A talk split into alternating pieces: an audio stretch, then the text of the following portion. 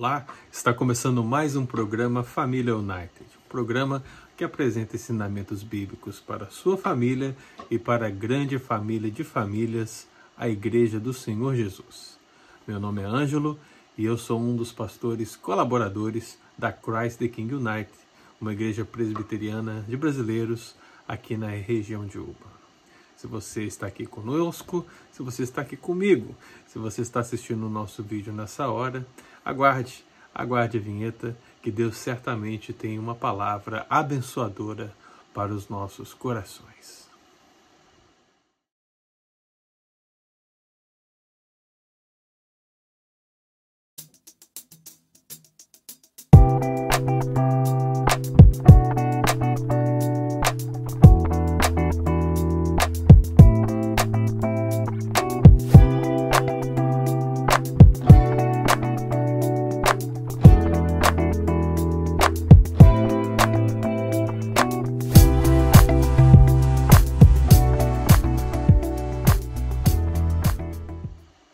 Amado irmão, amada irmã, nossa igreja tem se esforçado muito para produzir um conteúdo bíblico de excelência, que de fato seja alimento para a sua vida, alimento para a vida de todos aqueles que acompanham as redes sociais da nossa igreja ou que estão presentes nos cultos presenciais da nossa igreja. Se você ainda não conhece muito da City K United, Basta pesquisar no Facebook, no Instagram, pesquisar no YouTube e também nas plataformas de podcasts. Pesquise por CTK Friends, CTK Friends. Ali você vai encontrar todo o nosso conteúdo. Você vai encontrar aulas de escola dominical, vai encontrar as mensagens que são proferidas nos nossos cultos presenciais, vai encontrar muita coisa edificante. Por isso, meu querido, acesse as nossas redes sociais e, é claro, curta e compartilhe para que todo esse material possa alcançar ainda mais vidas em nome de Jesus. Hoje nós daremos continuidade à série de estudos que iniciamos na última quarta-feira sobre o encontro de Jesus e uma família na cidade de Naim. Certamente, meu querido, esse encontro de Jesus com essa família e também com uma numerosa multidão daquela cidade é um encontro providencial e repleto de lições para as nossas vidas, aos nossos corações. Por isso, meu querido, você que acompanhou o programa passado, sabe que o desenvolvimento dessa história ocorre justamente em dia subsequente como narra o texto bíblico de Lucas capítulo 7, a partir do versículo 11. E essa expressão em dia subsequente, ou seja, no dia posterior, é uma referência a um outro milagre de Jesus, o milagre que ele operara na vida da cura, a cura do servo do centurião que estava à beira da morte. Então, Jesus que curou ali estava pronto para realizar um outro milagre, mas agora ali na cidade de Naim. Naim essa que não é mencionada em nenhum outro texto da Escritura, apenas aqui, o que nos mostra de fato esse caráter providencial da presença de Cristo ali, no momento exato onde aquele cortejo fúnebre estava avançando para o encontro com aquela mulher e também para a realização de um dos, dos maiores milagres que nós temos no Novo Testamento. Por isso, meu querido, que Deus possa abrir o nosso coração para que nós possamos avançar um pouco mais e entender o que o Senhor requer de nós, em nome de Jesus. Tragamos à memória o que nós já temos feito aqui na, na última quarta-feira, os estudos que mencionamos naquela oportunidade, a devocional que realizamos. Meu querido, seja no contexto próximo, maior ou menor, nós vemos que Jesus ele continuava a sua missão de anunciar o reino de Deus. E é justamente aqui ele que ele segue em direção a essa pequena aldeota, essa pequena cidade, essa vila chamada Naim. E meu querido, Naim era uma cidade que ficava localizada na base norte do pequeno Hermon, a 10 quilômetros de Nazaré, portanto não era muito distante de onde Cristo estava, mas ele segue para lá. E é nessa cidade, nesse exato, naquele exato momento, que ele faz algo maravilhoso, que ele faz algo glorioso. É importante que você tenha em mente, meu querido, a imagem de Jesus, a multidão, uma viúva e o filho morto. A pergunta que devemos fazer diante dessa imagem é: o que Jesus fez por aquela família da cidade de Naim?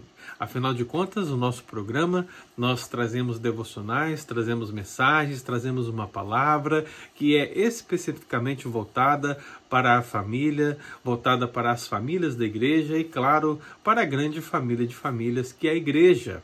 Portanto, seja a igreja a família de Deus, ou seja, você e sua família, no seu lar, no reconto da sua casa, meu querido, essa palavra ela segue ao seu coração no sentido de realmente perguntar-nos se aquilo que Jesus fez pela família de Naim, ele pode fazer pela nossa família em termos das lições espirituais que temos visto até agora. E nós vimos no último estudo que Jesus, ele contemplou a aflição daquela família e pensando nessa contemplação, eu disse naquela oportunidade que contemplar é uma, uma observação atenciosa, cuidadosa, refletida. E nesse sentido, nós aplicamos a primeira base dessa, dessa lição preciosa, no sentido de que Jesus ele está presente no momento crítico. Meu irmão, entenda. Declarar que Jesus contemplou a aflição daquela família significa aplicar o texto bíblico e entender que Jesus ele está presente nos momentos críticos que os membros da família ou que a família ou que a igreja podem passar. Afinal de contas, nós lemos no texto bíblico que o, pior momento que aquela família podia viver, dadas as sombras que meditamos no programa anterior, se você ainda não assistiu o programa anterior, pesquise aqui no canal que você vai encontrar tudo aquilo que nós meditamos acerca dessa primeira base, acerca de Jesus estar presente no momento crítico, e nós avançamos aqui. Lemos o versículo 11 e 12 e agora avançamos para o versículo 13 do capítulo 7 de Lucas, que diz: Vendo-a, o Senhor se compadeceu dela. Vendo quem? Vendo a viúva que perdera o seu filho único. Então o texto bíblico diz: vendo-a, o Senhor se compadeceu dela. Meu querido, portanto, você que tem nos acompanhado sabe, Jesus, ele contempla a aflição da família.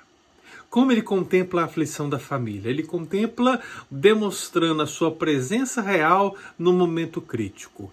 E agora, o Senhor ministra ao nosso coração uma segunda poderosa lição dentro desse texto, que é Jesus conhece, preste bastante atenção, meu querido. Jesus conhece e compartilha a nossa dor. Jesus conhece e compartilha a nossa dor. Olha, louvado seja o nome de Jesus. Porque, meu irmão, num mundo onde a família tem passado por tantos problemas, tantas crises, tantas dificuldades, e, meu querido, seja no aspecto particular de cada um dos membros da família, seja no sentido coletivo e seja no sentido do coletivo espiritual, que é a igreja, as muitas crises, os muitos problemas, os muitos obstáculos, meu querido, nos fazem querer desanimar, nos fazem querer desesperar. Mas a grande verdade é que Jesus contempla toda a aflição que podemos passar. E meu querido, lembre-se, Jesus está presente no momento crítico e Jesus, ele conhece e compartilha da nossa dor. E meu querido, como como nós podemos perceber essa lição no texto bíblico? Se você verificar, você vai perceber que existe essa expressão compadecer. E existe a expressão vendo-a. Portanto, você vê dois verbos muito importantes na parte A do versículo 13. E meu querido, Jesus, ele vê. Jesus viu uma mãe enlutada, provavelmente liderando aquele cortejo fúnebre e se compadeceu dela. A expressão, portanto, seria talvez melhor traduzida no sentido de se condoeu dela. E meu amado, a compaixão A compaixão em termos judaicos, ela não estava no coração. Para nós, a compaixão, ela está no coração, o amor está no coração, a bondade está no coração, os sentimentos, eles, eles brotam do coração. Mas na perspectiva judaica, a sede dos sentimentos não é o coração. A sede dos sentimentos são as entranhas, são os intestinos. É por isso que o apóstolo Paulo fala de entranhados afetos de misericórdia. E é nesse sentido que a expressão aparece aqui quando diz: vendo-a, o Senhor se compadeceu dela. Quer dizer que a compaixão de Jesus não foi uma compaixão meramente intelectual, se nós podemos dizer assim, uma compaixão de palavras, uma compaixão social, uma compaixão é, política. Não.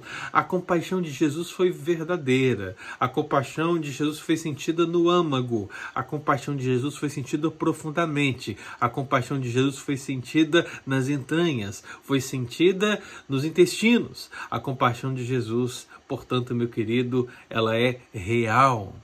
E meu querido, eu sei, é bem provável que você esteja pensando, mas isso não, não é óbvio, pastor? Olha, eu não sei se isso é tão óbvio assim. Eu quero que você acompanhe comigo esse, esse, essa meditação, essa devocional, para que você venha entender a, a expressão máxima dessa compaixão de Jesus, que verdadeiramente conhece e compartilha da nossa dor. Afinal, o que eu gostaria que você entendesse é que a compaixão de Jesus é expressada justamente nesse sentido, de que ele conhece e que ele compartilha a nossa dor.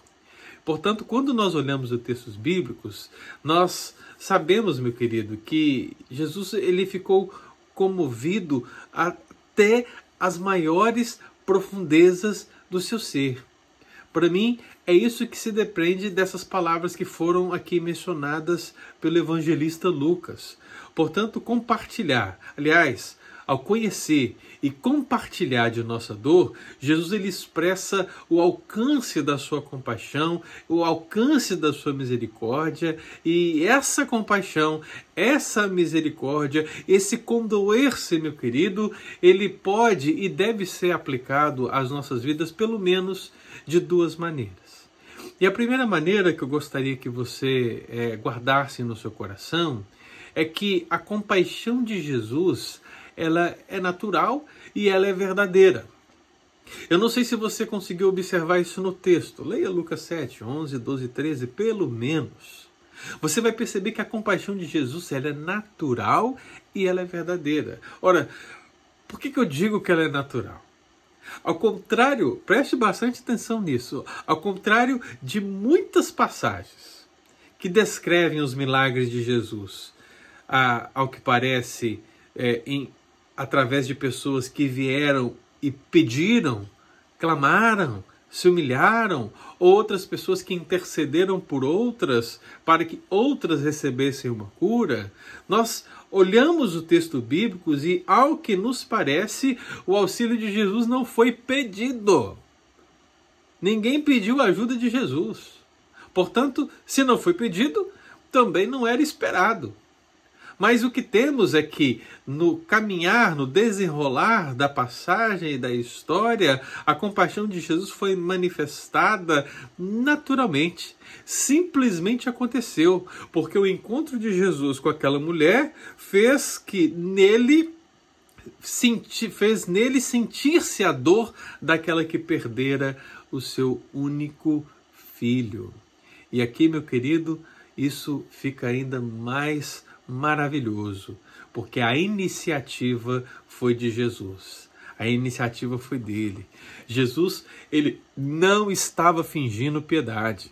A sua compaixão, ela era genuína, ela era profunda. Ele se preocupava, meu irmão, leia a palavra. Ele se preocupava com os enfermos, com os tristes, com os aflitos. E meu querido, é o que nós podemos perceber aqui e em muitas outras passagens da escritura. Você pode ler o Novo Testamento e vai encontrar várias passagens. Eu me lembro de Jesus olhando para as multidões e se compadecendo delas, porque elas estavam aflitas e exaustas como ovelhas que não têm pastor. Eu me lembro, meu querido, de Jesus tendo compaixão daquela gente, principalmente naquele caso, naquele episódio dos pães e peixes, porque há três dias que permaneciam com ele e não tinham o que comer. Eu me lembro de João capítulo 11, meu amado, onde vemos um Jesus que chora por várias questões que estão no entorno daquela passagem, mas eu destaco principalmente o versículo 33, que agitou-se no espírito e comoveu-se. Portanto, meu amado, entenda, Jesus, Jesus, ele manifesta sua compaixão natural e verdadeiramente. Quando nós vamos a um velório, quando alguém perde um outro alguém, o grau nosso de proximidade com essa pessoa vai denotar muitas vezes a intensidade da nossa manifestação de solidariedade, da nossa manifestação de carinho, da nossa manifestação de compaixão. Quando temos uma, uma, uma ligação com a pessoa que se foi, a nossa compaixão, meu querido, ela pode ser mais verdadeira, ou seja, porque nós conhecemos a pessoa, convivemos com a pessoa, criamos um carinho especial para com a pessoa. Mas imagine você agora num velório de uma pessoa que você não conhece, você não sabe absolutamente nada acerca dessa pessoa. É bem possível que você, pelos vínculos sociais, você dê os pêsames, você, é, inclusive, se entristeça por, por aquela família que perdeu aquela pessoa pessoa, mas tudo isso, meu querido, em, em nós, nas nossas relações humanas, muitas vezes passa por aspectos sociais, por um princípio de educação e, e muitas vezes, de uma maneira falha, manifestamos essa compaixão. Essa é a verdade. Mas quando pensamos em relação a Cristo, o que temos, meu amado, é um modelo de compaixão sem igual porque é uma compaixão natural, onde Jesus verdadeiramente sente a dor do outro, ele sente a nossa dor. Meu querido, Jesus, ao ter a compaixão, ao exercer a misericórdia para conosco, ele o faz de uma maneira genuína, de uma maneira verdadeira, de uma maneira natural. E no texto que temos lido aqui, onde ele manifesta isso por iniciativa própria, sem ser requerido a ele que assim o fizesse, nos ensina isso. E meu amado, se foi assim nessa passagem, pode ter certeza que é assim para conosco, a sua igreja, o seu povo, os seus amados, aqueles pelas quais ele derramou o seu sangue, a sua família, meu querido, que ele ama tanto. Nossa, é, é verdade. Cristo, meu amado irmão, Cristo, ele contempla a aflição da sua família e Ele está presente nos momentos críticos. E, meu amado, não se esqueça, Ele conhece e compartilha a sua dor. Essa compaixão de Cristo, ela é natural, ela é verdadeira, e louvado seja o nome do Senhor por isso. Talvez uma segunda aplicação que nós precisamos fazer acerca dessa compaixão é que a compaixão de Jesus ela é eficaz. E por que, que eu digo que ela é eficaz? Ela é eficaz porque ela é direcionada para os que estão vivos. Ela é eficaz porque ela é direcionada para aqueles que ainda têm esperança. Não é direcionada aos mortos. Eu quero que você observe o texto, meu querido, e entenda isso. Veja bem, o texto revela que Cristo se compadeceu da mãe enlutada.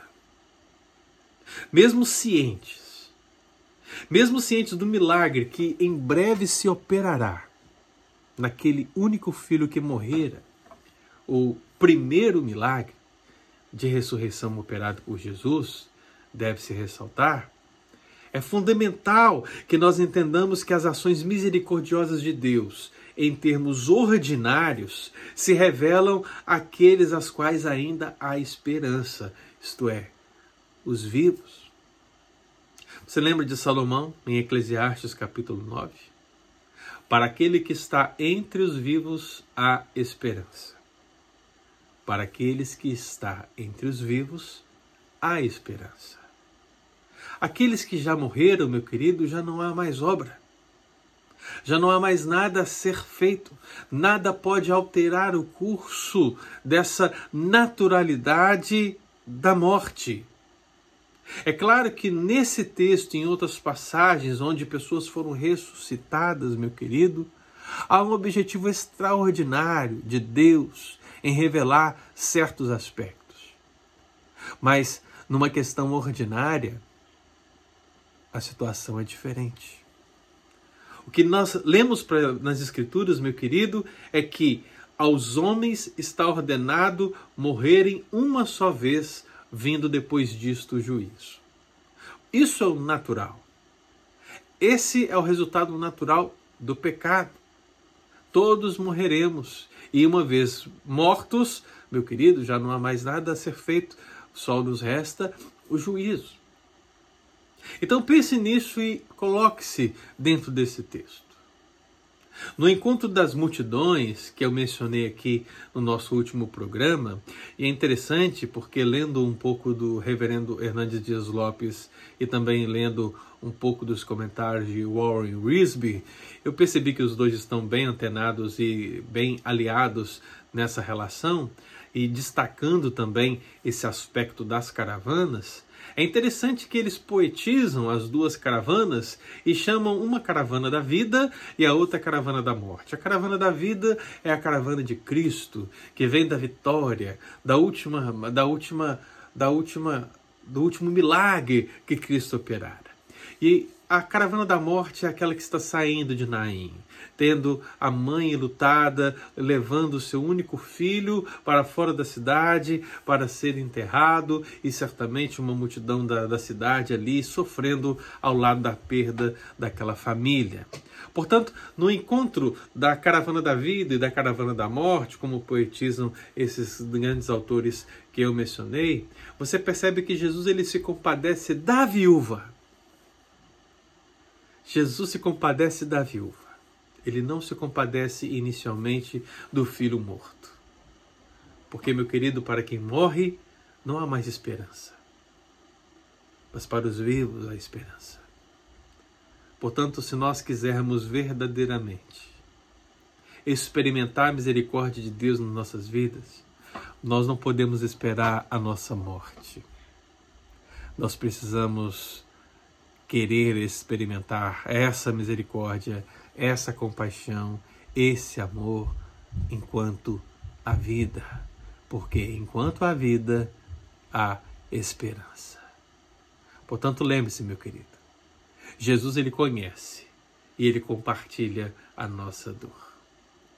Essa compaixão e misericórdia de Cristo, ela é eficaz, ela é natural, ela é verdadeira. Louvado seja o nome do Senhor por isso. Há uma frase muito interessante do fundador da província da Pensilvânia, um Quaker. O nome dele, William Penn. William Penn, de Pensilvânia. Ele disse certa vez que, embora a paixão de nosso Salvador tenha terminado, sua compaixão não acabou. Embora a paixão de nosso Salvador tenha terminado, a sua compaixão não acabou. E essa frase, ela é muito bem colocada dentro do que nós meditamos nessa noite. A obra salvífica de Cristo, meu amado, se consumou. O seu sofrimento para nos salvar se consumou. Mas a sua compaixão, a sua misericórdia, dura para sempre. Está sobre nós hoje, estará sobre nós amanhã, esteve sobre nós ontem e assim o será para todo sempre. Ele compartilha, ele se condoe. Ele, meu amado, ele é misericordioso para com as nossas vidas. Portanto, meu amado irmão, famílias cristãs, família de famílias, entendam. Jesus, o nosso Senhor e Salvador, ele manifesta uma compaixão natural, verdadeira e eficaz com o seu povo. Condoendo-se ao nosso lado, vemos as nossas lágrimas enxugadas e o nosso coração inundado de esperança. Assim confie nele. Confie no Senhor, entregue tudo a Ele, apresente a sua vida, a sua família, a sua igreja em oração. Em nome de Jesus. Vamos orar? Queria convidar você a fazer uma oração, uma oração por sua família, em nome de Jesus. Pai querido, nós te damos graças por mais um programa Família United, pela porção das Escrituras que estamos meditando aqui.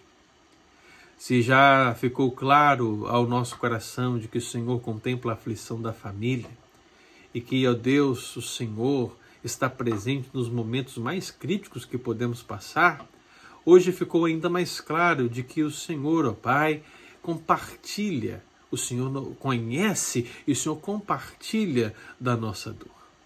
E é nesse sentido, Deus, de contemplar a tua misericórdia, real, verdadeira, eficaz, natural, que somos desafiados, ó Deus, a reconhecer essa compaixão e essa misericórdia pela graça porque de fato nós não merecemos nada disso, mas o Senhor resolveu manifestar-se. Isso veio do Senhor para nós.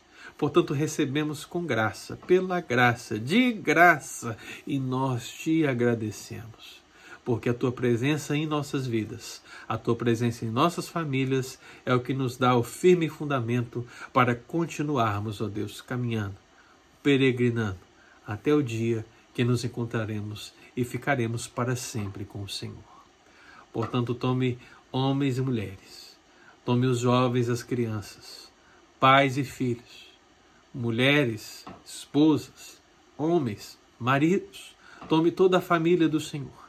Tome a família de famílias, a igreja do Senhor nas tuas mãos, ó Deus, e nos ensine a viver a vida que agrada ao Senhor. Em nome de Jesus. Amém. Nosso programa está chegando ao fim, mas você é o nosso convidado para estar aqui conosco na próxima quarta-feira, onde daremos continuidade à meditação nessa passagem de Lucas 7, do versículo 11 a 17, sobre Jesus e essa família da cidade de Naim. Esteja aqui conosco, meu querido, porque eu sou muito grato a Deus por você estar aqui agora.